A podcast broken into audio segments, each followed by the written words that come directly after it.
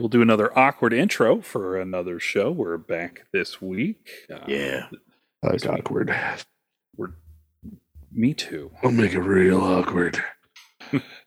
This week we're doing the 2007 Oscars, which means we're covering No Country for Old Men. And joining us is author and journalist Alex Kane. Alex, welcome to the show. Thanks so much for having me. Yeah. Thank you for being here, and we we really appreciate it. Uh, we like to start every episode by harassing our guests with a series of questions. So Take that. Good call. it, I, I'm I'm glad someone finally said it. I, I always feel like you know people feel too put on the spot, but we're gonna jump into this. So our first question. The year is 2007. If you don't mind telling us, how old were you in 2007, and what are your memories of the time? Well, so I would have been um, 17, 18. Yeah, I would have been 17 roughly, uh, senior in high school, you know. So um, I recall seeing Zodiac that year Oh, pretty yeah. like Mm. when it came out on DVD, you know. Um, so I was engaged with movies at the time.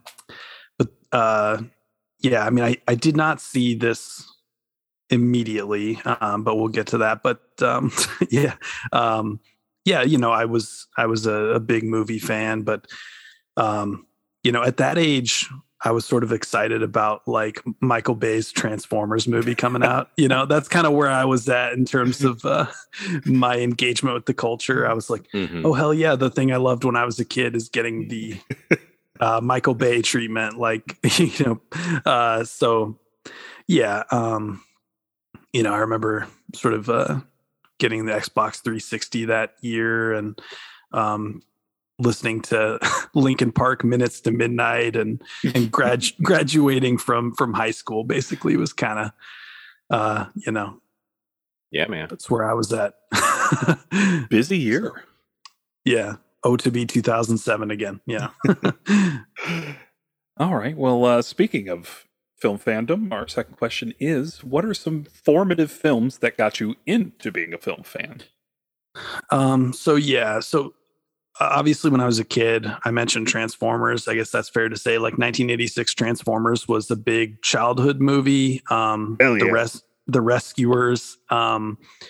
Yeah. you know getting to be 12 13 14 the the progression was something like um you know attack the clones and minority report um and then to scarface uh which led to like good the bad and the ugly and the godfather um and then kind of the biggest sort of shotgun blast of cinema was um 2004 um i was a tom cruise fan at the time you know because of things like minority report i had said and born on the fourth of july so i went to see collateral uh, in Oh, 2004 yeah.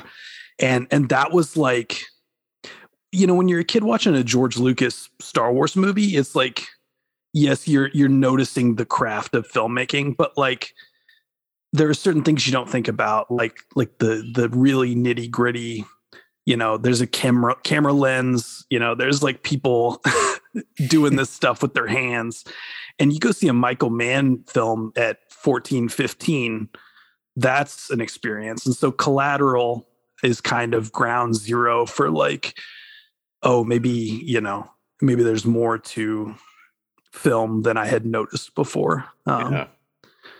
you know that digital texture that you see in Zodiac and uh, Yeah. Fincher in general was kind of came from Collateral, I think. Yeah, I can see that. hmm Thanks. All right. And our final and most important question, the most important question of all time. Have you seen and what do you think of the 2019 masterpiece that is Cats? Cats. I haven't seen it. No. Uh. uh It's got uh, Good call. it's got what Ian McKellen and Taylor Swift. So I mean, Did you, Dame Judi Dench? Yeah, Judi Dench. So you know, I'm not against watching it, but uh, I've managed to like avoid it so far. you know, uh, got lucky so far. It, it hangs around, yeah. Yeah. always on the horizon. I actually watched Mhm. that new Chip 'n Dale Rescue Ranger movie tonight. Oh Lord. Did you? Yeah. And uh, there's a really good cats joke in there. Oh, Nice. okay. Nice. Watch that. Do it. It's really funny. Okay. That makes me happy. It looks All fun. Better Well- than Tom and Jerry, anyway. Oh god, no! It, this is a good movie. Tom and Jerry was terrible. We want to talk about a movie? Let's talk about a movie.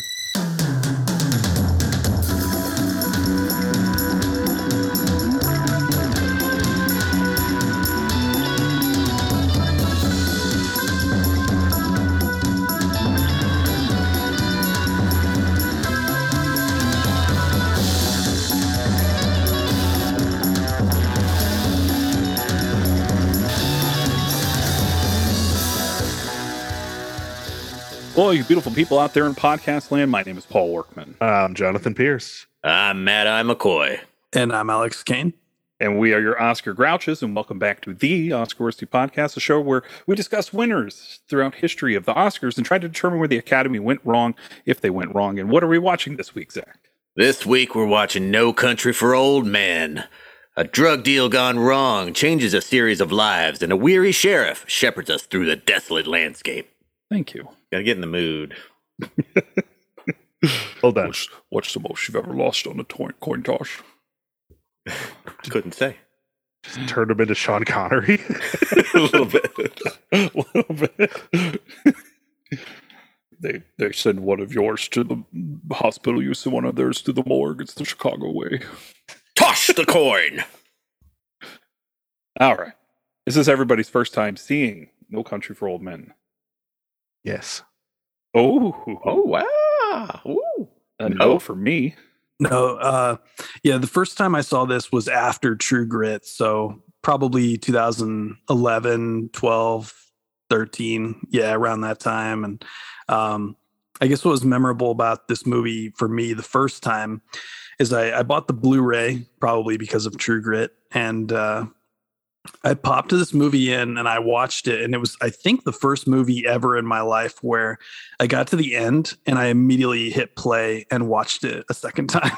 Ooh. Uh, Nice. Yeah, I was I was really like in awe of it. Um, and of course, because it's a Coen Brothers movie, uh, there's always that element of like, what the hell just happened when you finish it the first time. So Yeah. Uh, yeah. Yep.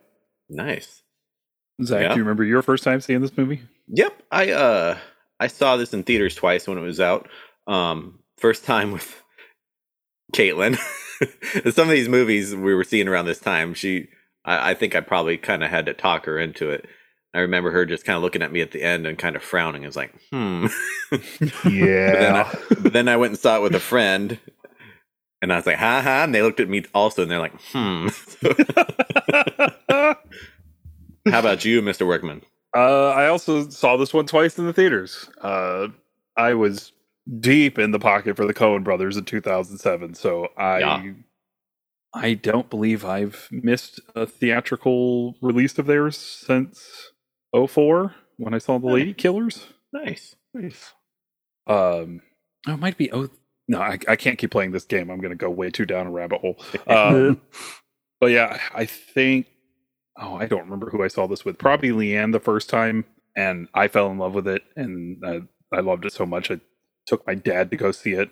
I mean, this movie's just so transfixing that he and I quoted this movie for weeks. Nice. To take my hat off. It's too hot to wear this. All right. Uh, how about an Oscar breakdown? It is a fateful February 24th, 2008. Mm. Uh, we are still at the Kodak Theater in Hollywood. Our host this evening is Jon Stewart. Oh, second time. Yeah, yeah. he- uh, I believe he had a break last year and came back. Yeah, Ellen DeGeneres was last year. Now he has returned in all of his resplendency. Our most nominated films on the evening are uh, uh, No Country for Old Men and There Will Be Blood. How many nominations? Eight apiece. Nice.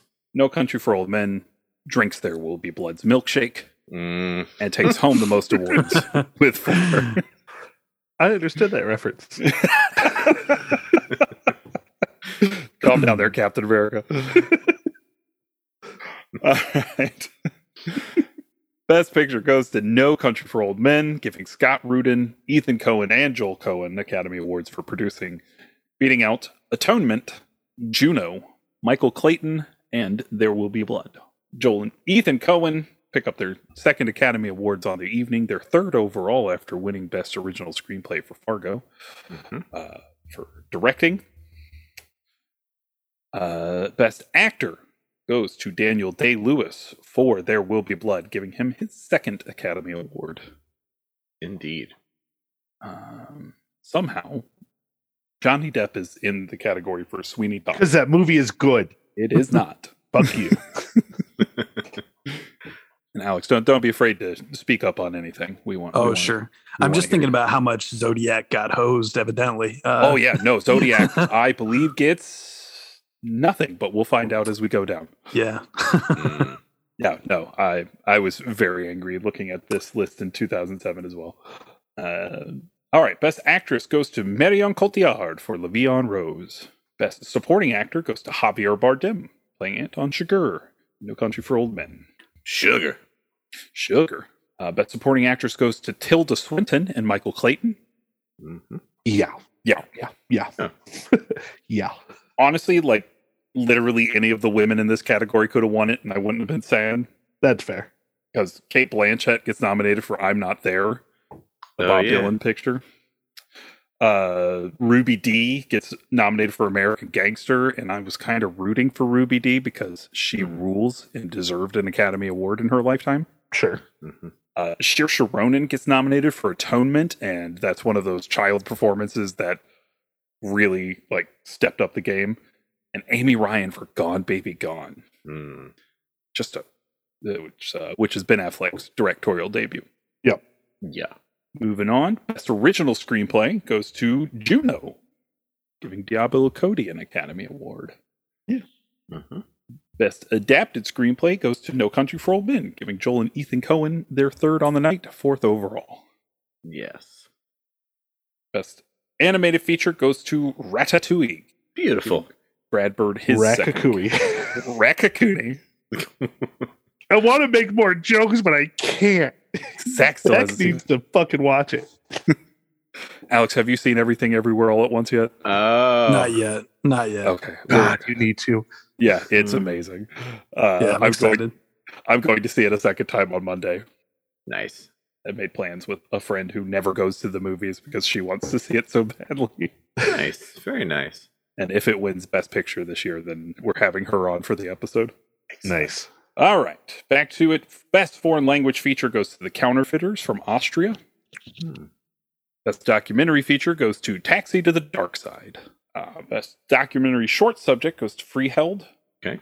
Best live action short film goes to Les Mozart de Pickpockets. Thankfully, they've uh, translated it here on the Wikipedia page. The Mozart of Pickpockets. I wouldn't have been able to understand. it.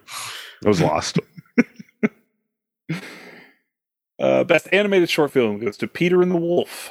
Best original score goes to Atonement. Dario Marianelli, an Academy Award. Um, Mhm. I We would have- normally do Yeah. the podcast within a podcast. He's not nominated this year, and oh. I've already forgot to do it. Uh, we do John Williams Oscar watch, Dum. and he because he normally gets nominated, he has no Academy Award nomination this year. Bummer. Uh, best original song goes to Falling Slowly from Once. Oh yeah. A beautiful film. Yeah. Uh, quick note on the best original song this year. This is the second year in a row that one film has picked up three nominations and no win. Last year was Dreamgirls. This year is Enchanted. Oh. Sweet film. I love that film. I can't wait for Disenchanted.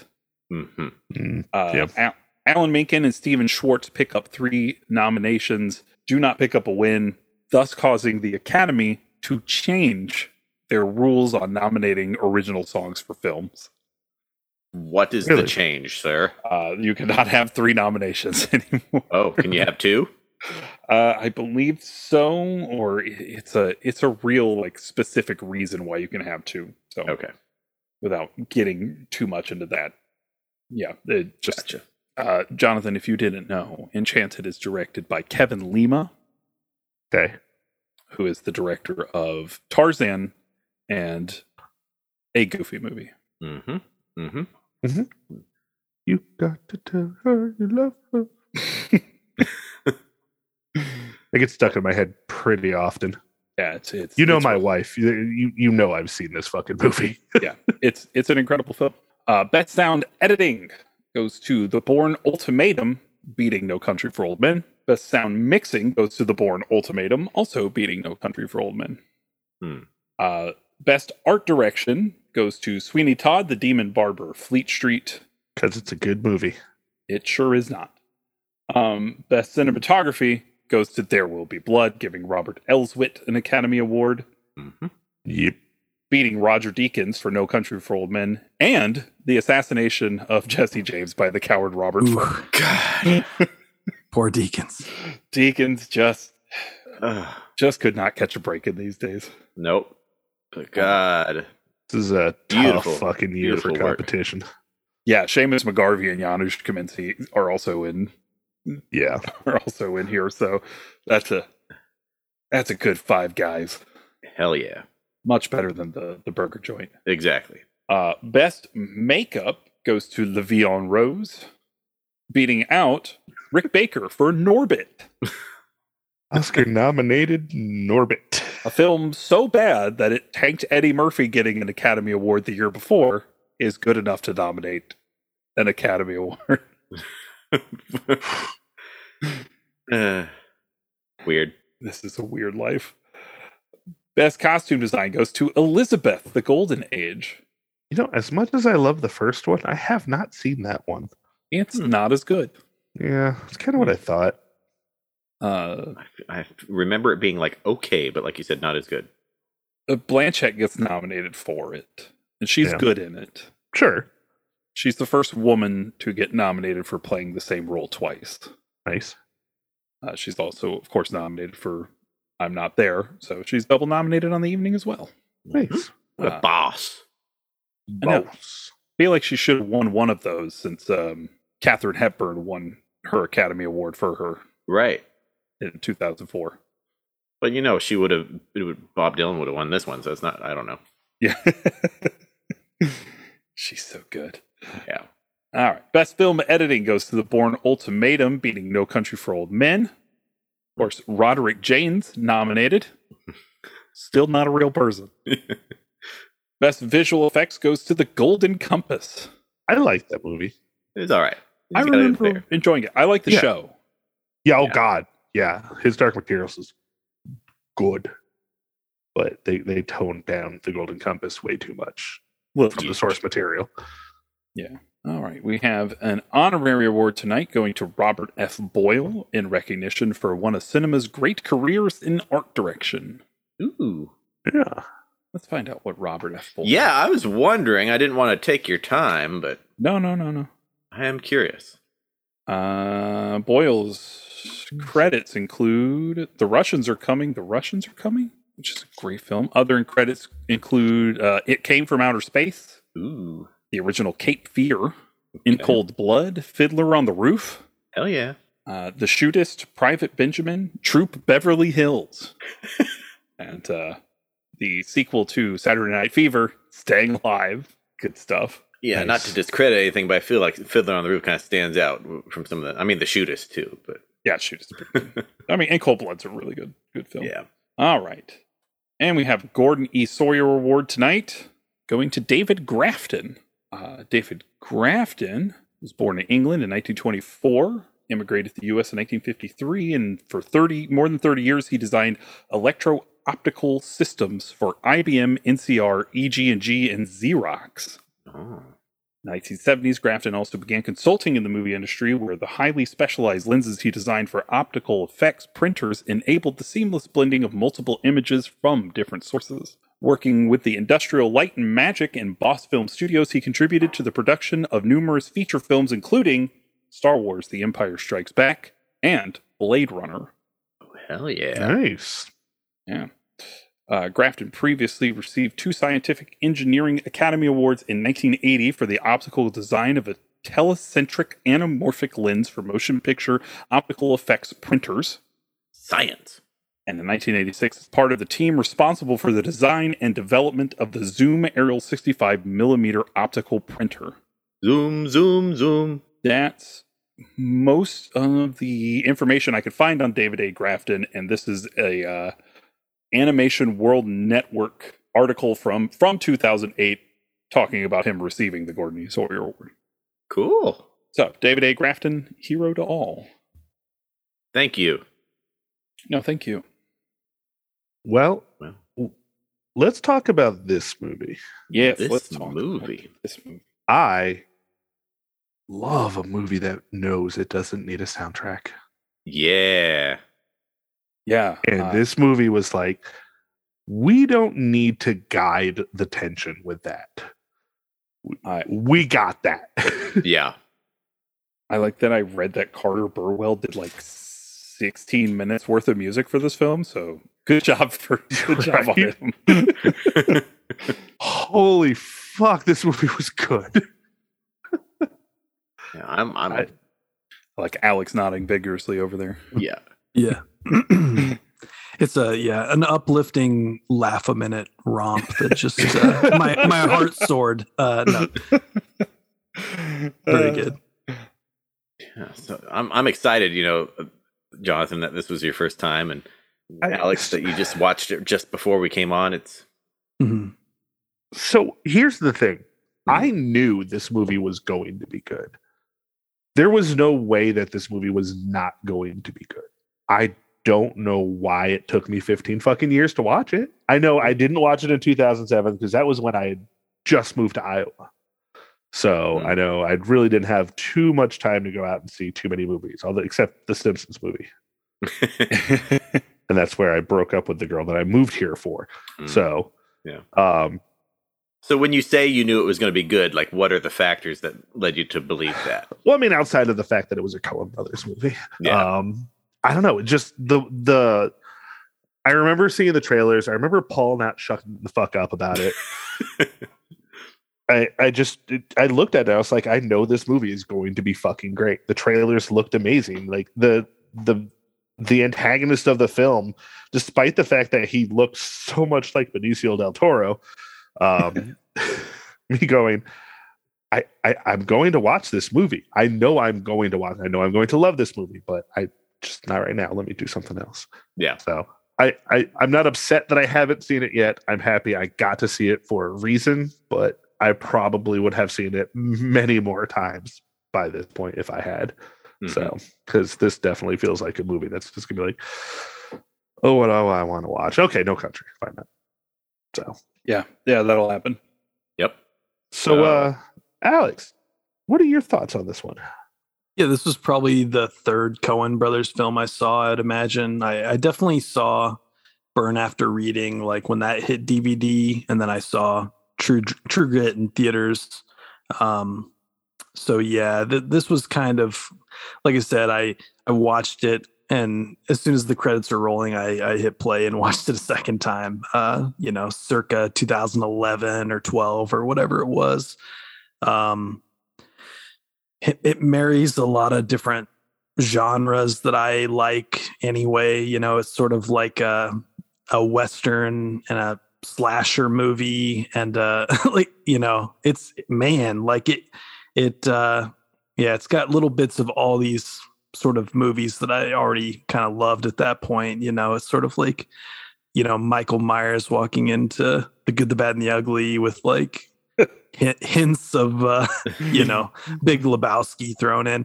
It's Yeah. very blood simple in retrospect, but I didn't see blood simple until like Right. a year ago. So, Oh, um, nice. Yeah, so yeah, that's a great film. Yeah. the Blood- dialogue is you know pure pure poetry, basically. Um, yeah, Yeah, it's great.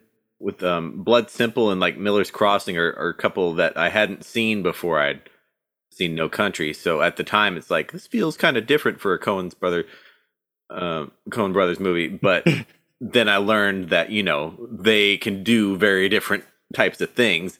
The I mean they've got their signature brand of humor in here from time to time, which used to like kind of punctuate the seriousness of everything and but the humor comes off in a way that's still like intense and kind of intimidating.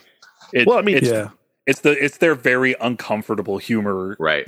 that that arises from the situation. You're you're Mhm. laughing because you have to do something with the tension. Yeah, it's like nervous laughter. I mean, these are the guys that had me cracking the fuck up when someone was in a wood chipper. So I mean, Yeah, yeah, but yeah. I I had you know the note here about no score, no soundtrack, and that, that's so it's So true. So good. It's Like- like, you know, in The Departed, The Departed obviously has a score and it has music and stuff, but I think back to like that that scene of the um the cell phone shaking on the table, and here you got like when he's driving around with the um the whatever the tracker thing that's beeping, Mhm. just that it's like my heart is beating to that tracker and just waiting for it to go wrong. Yeah. Yep.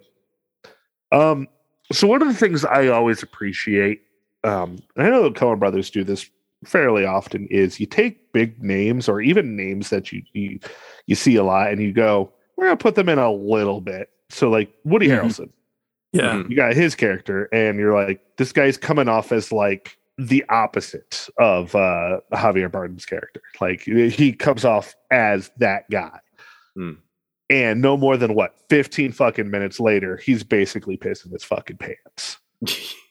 Like, all right, Yeah. that that's I love that. That and anytime also like Stephen Root's another guy who I love seeing him in pretty much everything because it's always like just these smallish parts, but they just played with him a little bit to make him come off as like this big boss guy and nope, just gets shot in the fucking face. yeah.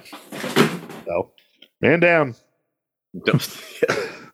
Don't- Oh, Things are moving. So um yeah, I mean this is one of those it's a perfect film, I think. I love the fact that you never really see like you see a dead Josh Brolin, but you don't get a close up on the fact that he's dead. And I was like, am I going to see him come back in some way? Was that not actually him? Because it was just you saw him kind of floating in the pool and then you see him in the morgue and that's when you're kind of given that nope, nope, that was him. Shit. Yep. So I Yeah. I loved that. I had some people, you know, critical of, you know, oh, they killed him off screen. It's like, I, it, you don't have to see it. You don't Isn't there like, enough gruesomeness? And I don't think you're going to glean anything from him dying on screen. Honestly, It's I mean, not, he, Yeah. it's not that type of character, really. Yeah, and Cormac McCarthy didn't care to kill him on screen, like on screen, Yeah. quote unquote, in the book. So Yeah. Yeah. why should the Coens be like, well, let's film his death? That's dumb. Nice. Yeah. Well, Um, yeah, and I know uh, Tommy Lee Jones is doing some western and stuff at this point of his career, but I like the way he's used as the anchor of the film, and you know, mhm. we get his point of view, and and I saw a a brief little review um, somewhere, and I really agreed with what they said. If, you're kind of looking at this film anyway, other than through Tommy Lee Jones' perspective, where he's like grounded the the way that you know you think the normal quote unquote world would be normal lives people doing their everyday stuff against this if you don't have him and gets that you know i i own the novel but i haven't read it yet so i i, I Oh, fault it- myself It's a good one. yeah i i bet um but without that character you just get like a kind of more of a straightforward horror movie and it's not i mean still good i'm sure but not as deep Yeah, and I mean, he's essentially your audience surrogate for the most part Mm. because Yeah. he's the name of the con- the name of the movie is No Country for Old Men. He's the old man, yeah Yeah, yeah. and so he's the one whose eyes you're supposed to be looking through, uh, and witnessing all this chaos and debauchery and Mhm. l- listening to what he has to say about it. So, uh, yeah, without him, without him, it's just uh, essentially a, a cat and mouse movie about drug deals. It- yeah Yep. Yeah, he's sort of like clinically depressed or something because he's like the one that's sort of pausing to to reflect on the situation. He's like, you know, damn, like you know, this is a messed up world we're living in. You know, sort of like Robert uh, Downey Jr. in Zodiac is kind of that like the guy Mhm. who is sort of just worn down by the world, basically. Like, Mhm. you know, I can't do this anymore. that kind of thing. Right. Uh, I, a lot of similarities there. I also kind of like his uh his more meta moments whenever Garrett Dillahunt comes into like him eat drinking coffee and he's like, "Hey, they said we could go look at the uh look at the crime scene again. You want to go do that?" do, do we really need to do that? I mean, do we? Anybody else dead show up? like we saw the crime scene once. We don't need to see it a second time. Dillahunt Um, might be my favorite character in the movie just because he gets those amazing quotable lines like, "Oh, sheriff, that's aggravating." You know, like I saw that those little one-liners. So good. we we need to put out a call for what? Guy who just drank milk. Hails, bales. They even shot the dog. You know, so good. oh, Dylan, he's he's he's such a good hand at everything. He's great. Yeah. Uh, I just love how they uh punctuate the movie with those those moments and then like the intense action. But so much of the movie is like a slow burn and the tension builds, builds, builds, and then you get the bam, there it is, and then it backs off and Mhm. back to it. And everything feels uh, it's got a payoff, except for you know some people might say the ending, but we'll get there in a moment.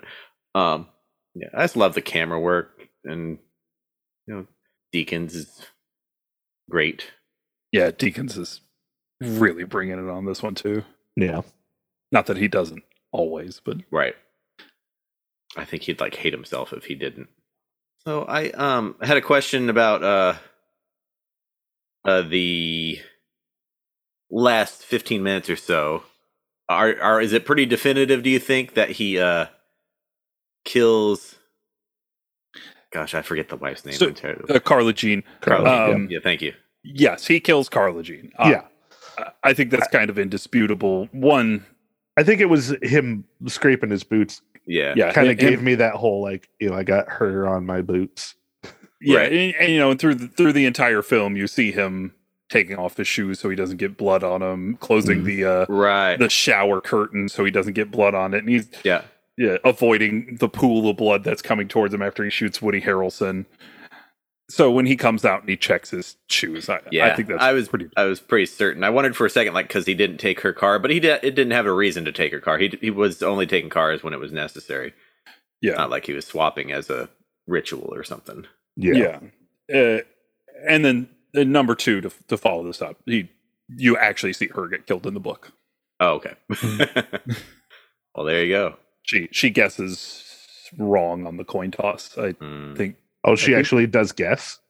uh, eventually, uh, and I guess if she guesses tails, and he has like a little bit more dialogue about how he's it's kind of debated what he represents. Uh, Mhm. A lot of people go with fate. He is the uh, human representation of fate, and uh, he tells her how it's completely out of his hands now that he's going to kill her. Right. I I will say that I don't know if I like that only because you see him kill non-discriminately in other top points of the movie.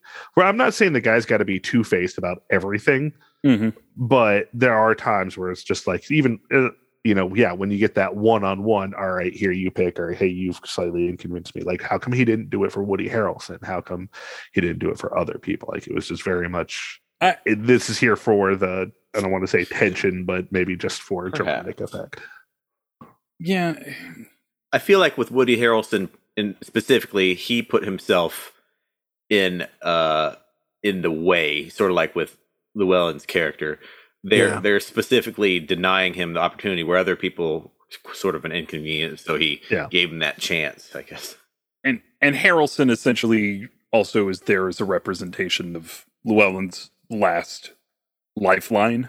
hmm So once Llewellyn turns him down, uh, there's essentially no reason for him to stay around and no loose ends.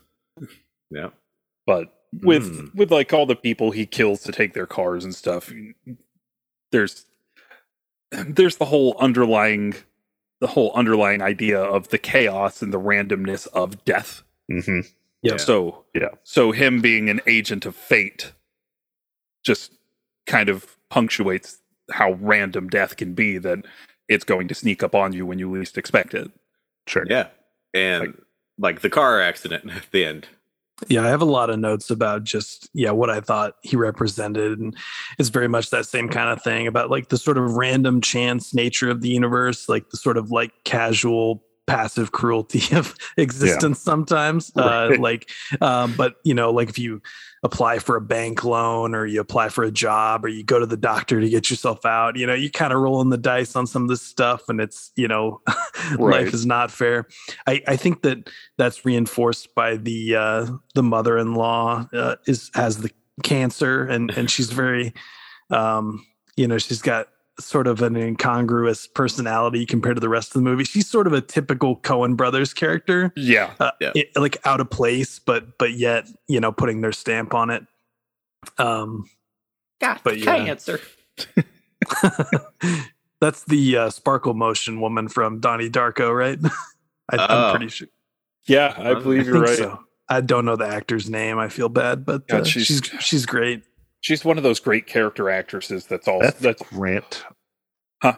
Beth Grant. Beth That's Grant. right. Yep. Yep. She's one of those great character actresses that always plays like the religious zealot woman in Mhm. su- in the suburbs. Rocking the suburbs. Yep, just like Quiet Riot did. Uh, All right. Well, yeah. so I'm going to ask this just because, God, I want to talk about this year. Uh, anybody got any additional notes on the movie before we move on? Well, I have like four pages of notes, but what did you guys make of the uh, the uh, cattle air gun thing? Because I have a, I have some theories about that. Um, I, I would love to hear your theories. Yeah. Well, yeah, it's it's just it's fun, right? Because right. uh, it, it's it's uh it's sort of neat and tidy and dispassionate but but also i you know having seen this a few times like the thing i picked up on you know here was that you know there's no bullet for them to trace and so Mhm. it's just Mhm. it's literally just like you know he found a solution that kind of solves the the problem of uh you know tommy lee jones like literally calls him a ghost you know like, Yeah. um woody harrelson is shocked that oh you saw him and you lived you know Yeah. that kind of like he's basically Yeah. like the, the reaper you know uh Well, um, so has anybody read or watched American Gods? I I, i st- read I the have- book yeah Okay, haven't so watched the show. the uh, Chernobog is um, is one of the characters, uh, and he got gets a job as a cow killer, basically, Mhm. and how he used to be able, like he knew he there was skill to using the hammer, but now he has to use the uh, thing that the guy's using in this movie, and Right. he talks about how it's lazy, how there's no skill to it. But uh, that was the first thing that kind of came to my head. Uh, Right. and It's also played by uh, Peter Stormare um, in the show, No. so Another Coen alum. yeah. So Um, yeah, and it also it also gives you the idea that he is, as you said, dispassionate to the point where he sees his kills as uh as easy as cattle. Hmm. So he, Yeah. he Mhm. doesn't look Yeah. at them as human lives. He's like, oh, well, you know, we kill So- cattle this way. It's good enough for people. So I probably should have noticed this or looked it up by now, but is he using the same thing like converted to a gun when he's like shooting people? Uh, or that's a He- shotgun with a suppressor i believe Yeah, okay. though That was like, how is he making it do that? Maybe he's not. that that really righteous sound. Yeah. yeah so alien yeah so spooky yeah, it, it really does give an otherworldly quality to him. Mhm. Yeah, no, that's just a that's just a shotgun. Okay. I don't know if you've ever seen any videos of actual suppressors on guns. They don't sound like that. they don't. Okay. What what other notes you got there, Alex, that you want to? Oh gosh, I don't know. A fun little piece of trivia that I uh, stumbled on was that uh, if you look at Cormac McCarthy's author photo from like 1973, he looks just like Josh Brolin does in this movie. It's like it's unbelievable. Um, but yeah, um, just a lot of the things that I had were just you know pointing out like the lines, like how much meaning is packed into like every little thing. You know, like is something wrong with what? Like anything, and um, you know, just that sort of like air of anxiety that hangs over the movie, and and just kind of like um, it's sort of like Hell or High Water, but instead of being like about a specific thing, it's sort of just like old age, you know, out in the West in general. Um, but Yeah. uh, some fun like underworld stuff with uh you know he's like heading out into the night to return to the the drug deal site. And like he says if i if i don't come home tell my mother i love her. And she's like she's been dead for you know x years. And he's like i'll tell her myself. And then you know he gets shot at and he stumbles into a river you know sort of like he's basically like venturing into the the realm of the dead and he stays there the the entire rest of the movie Yeah. you know? Yeah. uh it's really cool That is cool. Uh, apparently, in the book specifically, and they kind of have a, a line like this in the movie. They refer to uh, the the book takes the story takes place in 1980, and they refer to a judge getting killed in El Paso a year ago. Hmm. That was a real thing that happened in Texas in 1979. The man who killed the judge was Woody Harrelson's father. yes yes Oh my gosh. I, I had no idea.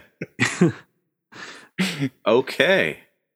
yep Yeah, Oh, uh, Charles Hmm. Harrison, Harrelson. Sorry, Huh. not not the first person he he was uh, that he murdered either. So Wow. Fair I think enough. He was, I think he was deep in that that world of organized crime at that point. yeah, Cool. he was when he killed the judge, he was on parole for uh, the murder of another person. Way to go.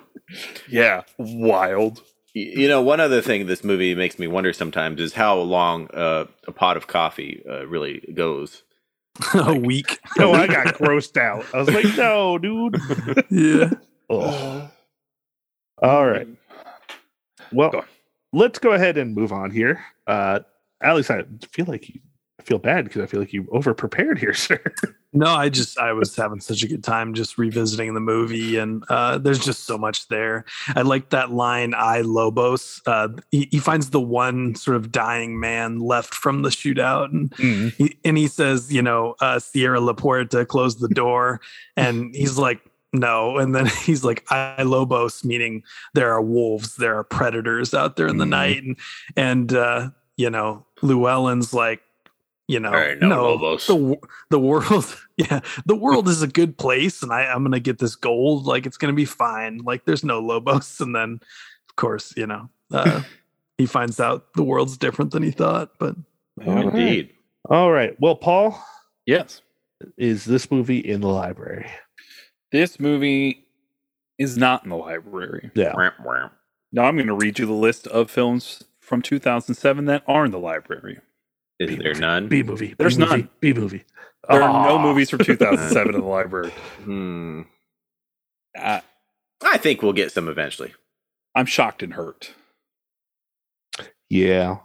because there's too damn good many movies Right. that we could have put in since 2017. Then, so I'm sorry, no no guessing what year it went in. That'll happen. Yeah, It'll go Think in in 2025. but we got Calling it now. we got three years left in this category and four movies to go. Yep. All right. Well, let's do a quick Razzie breakdown. Um, there's a theme this year.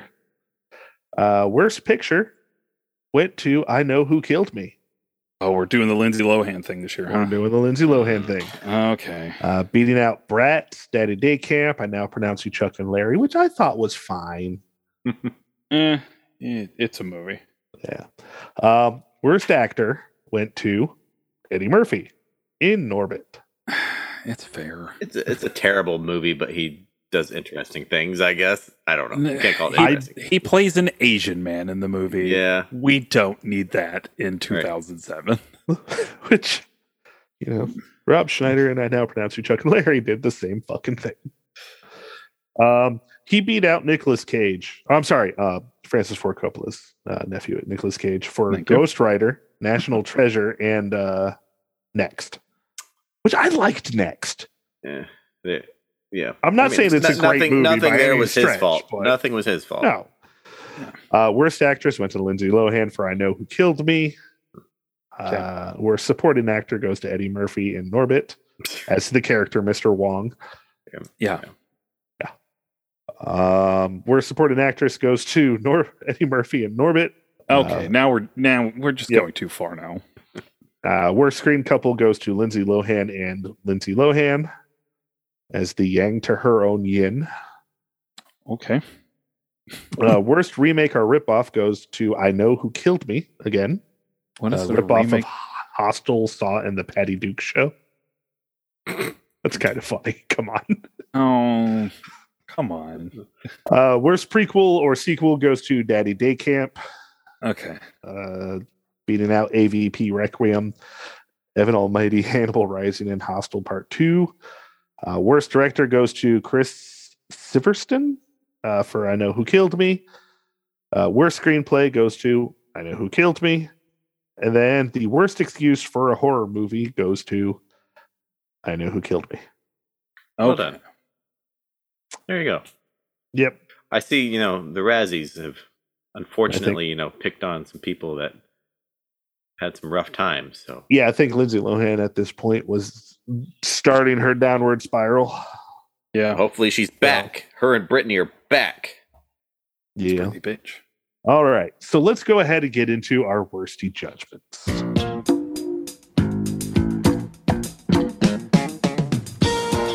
Right, Alex. Uh, so this is how we're going to roll. We got a couple of questions here for you. We'll start with you. The first question is Does this movie deserve Best Picture? Man, that's a tough call. Um, you know, I think that there will be blood and Zodiac both. Um, you know, it's sort of a, a trifecta of phenomenal movies there.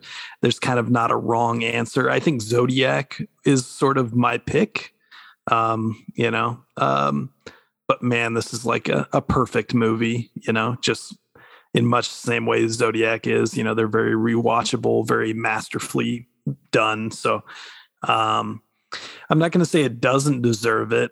Um, but yeah, um, I don't know. Yep. Hard to believe Zodiac didn't get it, I guess, in retrospect. But Yeah. um, I, there will be, blo- you know, there will be blood would have been just as deserving. So Yeah. Yeah. And I remember Zodiac just getting kind of dumped in the early half of the year. And Yeah. When I did didn't it- read a single bad review on it when it first came out. And I, I can't believe that it didn't, it didn't just clean up. Yeah, that Yeah. came out. That was a March release. Yeah. Like I said, just unceremoniously dumped, Yeah. especially for a Fincher film.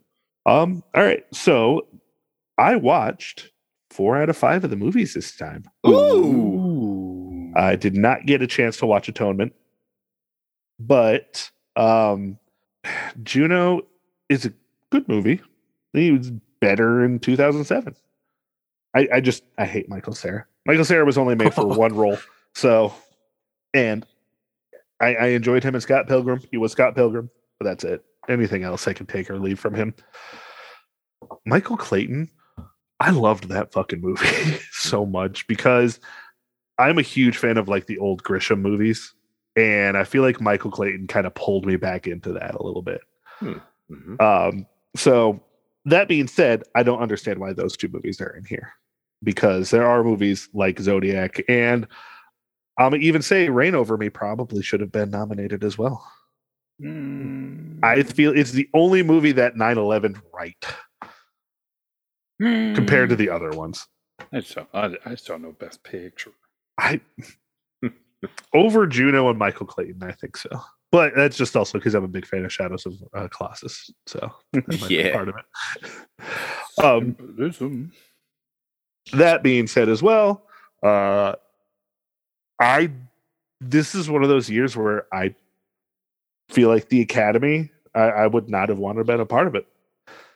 Having to choose between There Will Be Blood and No Country is got to be one of the toughest fucking decisions to ever make. So was this this was your first time watching There Will Be Blood? It was well? my absolute first time seeing that movie. Uh, well, what a day! Oh, oh. yeah. kind of started last night and uh went on to this morning. I Jesus Christ, I all right, first off, yes, this movie deserves best picture. It was not my pick. I think There Will Be Blood probably should have been picked over this one. Um, and I'm not a huge Daniel Day Lewis fan, but I do not see anybody else other than him in this movie. Um, Yeah. I think the kid that played Eli, I, I want to see if he wasn't the kid that played Isaiah in Children of Corn. because it feels like it's the same fucking character and it's great. I'm going to go back and watch There Will Be Blood at least five or six times within the next couple months Mm. because I enjoyed that movie so much. Um, where No Country for Old Men, I know is something I'm going to probably rewatch many, many times over the next few years. But man, it is such a tough call. So I don't know. Uh, but yeah, I mean, the movie still deserves Best Picture. No Country does. It's just personally of the two, I think There Will Be Blood was the better picture. Zach, Hello there. does this movie deserve Best Picture? So I also have seen four of the five. I'm sorry to disappoint Paul, but I didn't finish Atonement. I, I I just barely started it, but you know the time got away from me. But I was able to watch Michael Clayton this week, and I'd seen Juno and the others. So I'll rank what I've seen. Uh, Juno, like I, I agree with what Jonathan said. I, I like Juno. It's, it's quirky and interesting in ways, and then it pulls that kind of see it coming, don't really see it coming, maybe expecting it kind of ending that kind of can leave a sour taste for some people. Um, but you know, like you said, I think it, it feels very a product of its time. In that way, it's kind of an interesting time capsule. Um, and then Michael Clayton, I really enjoyed that. That was a great uh Tilda Thoughtful. Swinton in that fucking movie. She's Yeah. just amazing. She's very good. Yeah. And I mean Clooney's really good too. Um Tom Wilkinson, like you know, Paul mentioned, he it's Tom They- Wilkins something else in that fucking movie. yeah. I I don't think it's quite on the level of a movie like The Insider, but it, it gives kind of you know some similar feelings and you know Erin Brockovich kind of stuff and the, this surrogate company that's basically Monsanto or whatever. You know, talking Mhm. about Roundup and Weed Killer, and I'm going to share a, brief story. I'm not going to name any names, but knew um, an elderly person who lived in a place, kind of a tropical climate where there were a lot of bugs, and they would frequently like take Roundup and uh, like spray um around garbage cans and stuff and, and around the borders of the house to keep the bugs and all the crap from coming in and they ended up getting cancer. It's like so I watch a movie like this and that's in the back of my mind the whole time. Yeah. Like fuck these people and when when the ending comes, I won't spoil it for anybody else, but it's just such a like a fuck kind of Yeah. yeah, kind of feeling. Yeah. Yeah. Um, uh, that said, there will be blood. Is a fucking masterpiece. I've been going back to my critical ratings, Paul, and I've been bumping a few things up to 100 because, like you said, I need to give more things 100. But there will be blood is one that I've I gave 100 the first time I saw it uh, because it's like poetry. It's like literature. Um, it's such a like landmark. I feel like it's legitimately like one of the best 25 best films ever made, probably. And Yeah. No Country for Old Men for me is a 98. So it's they're so both so damn good. Uh, Yeah. But still, yeah, it deserves Best Picture. It's fine. It's it's that good that it deserves Best Picture. There will be blood. It's probably a tiny bit better, but I'm not mad. Uh, Oh yeah, Zodiac also is a great movie. I think that would have been. Um, I probably would have bumped Juno out of. I'm I'm glad it was like it won screenplay, but I would have put in maybe like Zodiac or you know I love the Darjeeling Limited. Uh, Ugh. I'm not there. Um, Sunshine is ninety percent of a great movie. Oh god, I love Sunshine so much. I just hate the ending, but I, I do love it, it otherwise. Um, I just I saw Men today. I'm just such a huge fan of Alex Garland. I I can't help it. And good.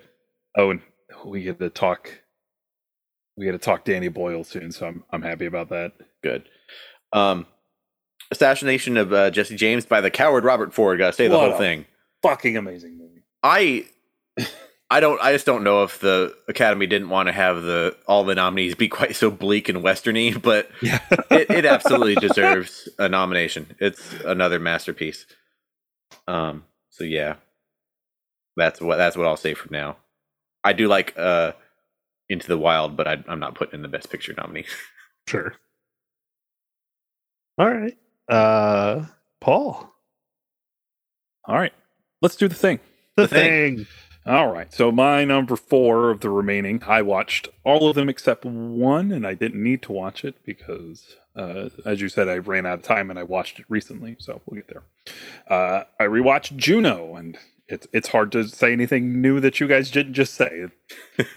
that movie is very 2007, and uh, Mhm. I hate that it starts with her uh, declining an abortion, and it ruined the rest of the movie for me. Hmm. So, uh, you're a terrible person, Juno. Hmm. But J.K. Simmons and Alice, Oscar winner Allison Janney are perfect in that movie. Yep. Absolutely. I love them so much. Yep.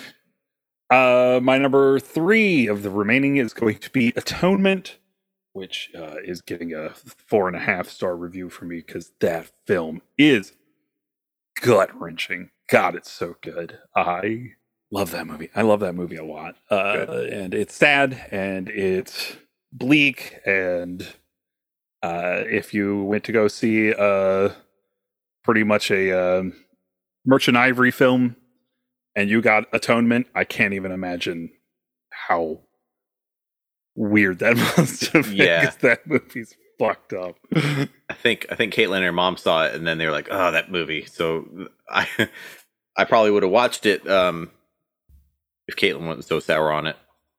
But I'm gonna Yep. come back. I'm gonna come back to it when she's not around. yeah, so it it gets weird and sad and bleak, and then gets fucked up and weird and sad and bleak, and then at one point they there's a there's a lot of violence in it. There's a lot of really devastating imagery, Uh, and uh, at one point they feel like they're going in one direction and then they completely pull the rug out from you and go into the complete opposite direction and it's Mm. devastating the film is beautiful you haven't seen it see it uh, all right my number two is going to be michael clayton it's great it's a great film Yep. uh, Yeah. it, i i i'm putting it below the other ones just because it's it is a little too like audience pleasing yeah. just that Let, let me ask you a quick question um, about the horses. what uh, I, I think they like show the book, and he sees a passage about horses. Do you think Mhm. that's what like makes him stop and get out?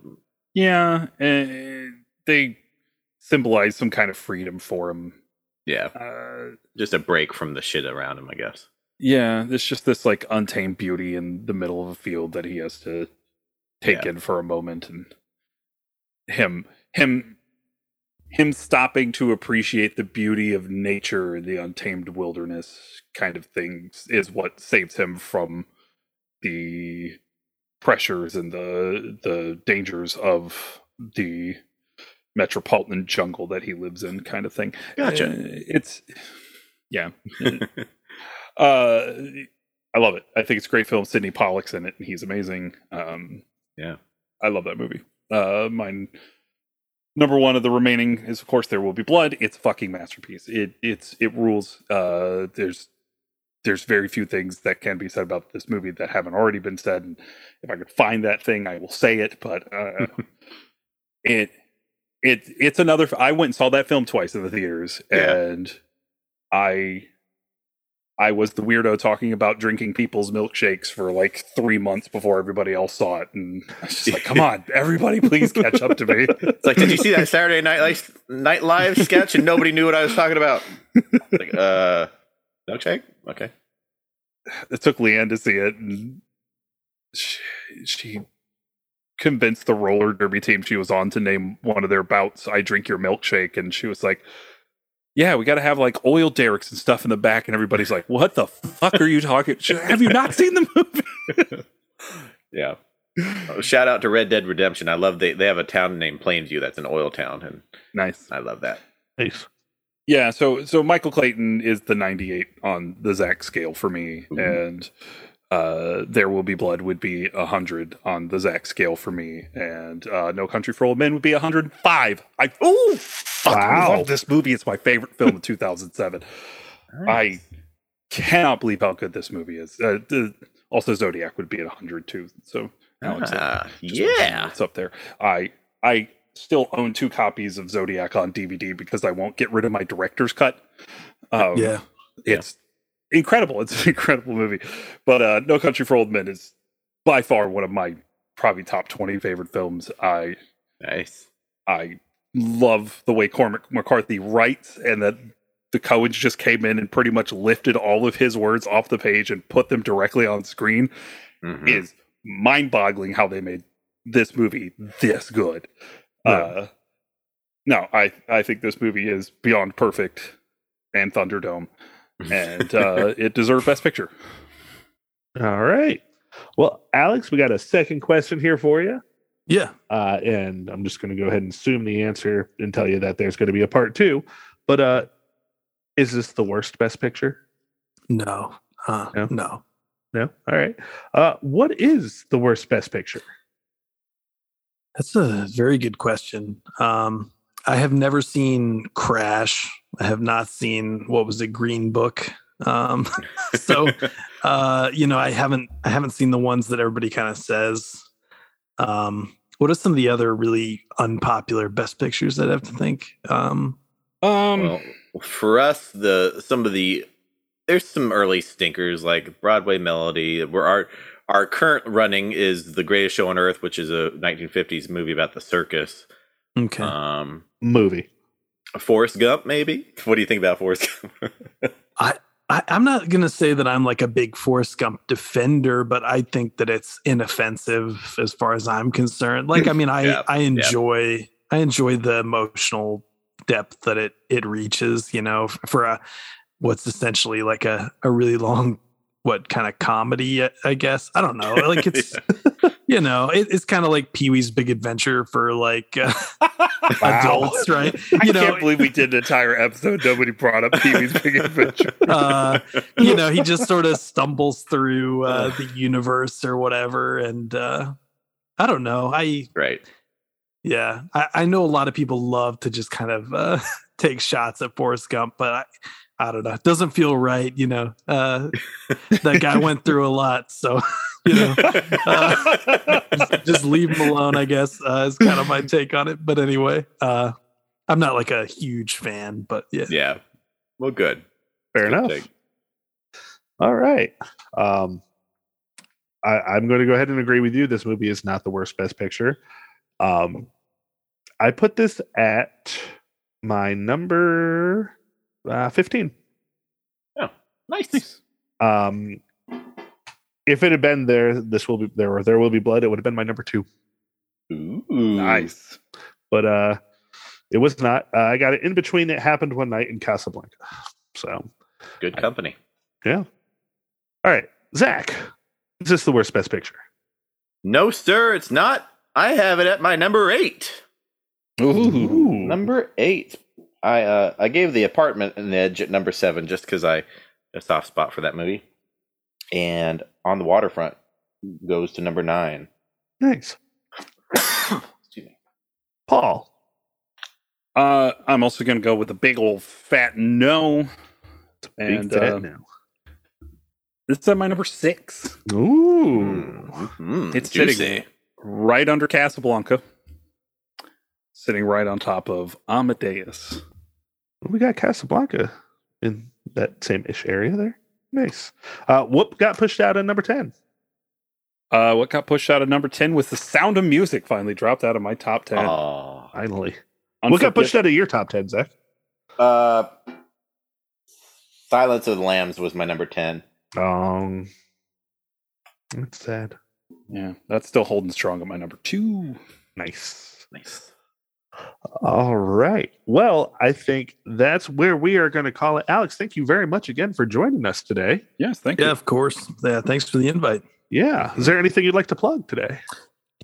Oh shoot! I guess there's a second volume of this book coming out called uh, Supercade, and I, I think that's coming out anytime. Um, from it's sort of independently published. The original one was like an MIT Press coffee table book, and then the second one is coming out from the same editor. Um, and she had me write the entries on the Nintendo 64 and Super Mario 64, so I sort of wrote back to back chapters in that. Uh, Like I said, just a coffee table book about video game history with like lots of illustrations and Nice. screenshots and stuff. So uh, hopefully that'll be cool. I'm excited to get my hands on that. Hell yeah. Um, yeah, Might be something I get my kids. yeah, it looks it looks really cool. I mean, um, the What's it first again? volume. It's called Supercade. So there's like the original one covered like the 80s ish, you know, basically, and then um, volume two is sort of like the 90s through like the PS2, Xbox era, roughly. I think so. Hmm. Okay. Um, yeah, Nice. Cool. All right. Well, that's where we are going to call it here today.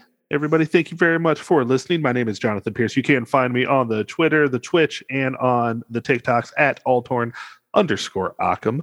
Uh, Zach, where can we find you? You can find me on Critiker, Zachmaster, X A K K M A S T E R, TikTok at House Havoc, or Letterboxd by searching my name, Mr. Workman. Uh, you can follow me at Father of the Fear across the platforms of Twitter, Instagram, and Letterboxd, where I keep a running tally of all the films that I watch. And today, as I mentioned, I went and watched Alex Garland's Men. Uh, it's very interesting, and I suggest it to anybody who wants to be very unsettled. Mm. Very unsettled. Mm. all right. Mm. Well then, Zach, what are we watching next week? There's this big kind of uh, uh, sticky note over the schedule, and I'm a little confused. It says something about my birthday episode. Um, Oh, okay. There's three movies listed here. Uh handwritten. One is Ed Wood. Okay, Ed Wood. You can rent on Amazon, Google, Vudu, YouTube. Oh, Eternal Sunshine for the Spotless Mind, which you can rent on Amazon, Hulu, Google, Philo, Vudu, or YouTube. And High Fidelity. Wow. Rent on Amazon, Google, Hulu, Vudu, and YouTube. So we got three movies next week. Oh, Wow. And these are Yeah. some of my favorites. Well, happy birthday. Can't wait. Mm. Yeah. But until then, we would like to thank Trav for producing our show. He's from our sister podcast, Living Up in Benjamin Bank. So check him out over there. We would like to thank Chad Ramsey for our most excellent theme song. We would like to thank Megan and Jay Bellevue for our beautiful artwork. You can follow the show on Twitter and Instagram at Oscar Worsty Pod and on Facebook at the Oscar Podcast. Don't forget to subscribe to the podcast. Leave us a nice five star review, like it sounds like we all did with this film. Yo. Uh, you can do that on Apple Podcast, Stitcher, or Spotify. It really helps us to be seen in the almighty algorithm. The almighty algorithm. Right. Call it five stars. So, for Alex Kane, Jonathan, Zach, and uh, we, we we didn't talk enough about Kelly Macdonald in this episode, so let's give her a shout out. Yeah. Uh, we would all like for you to have a damn fine day.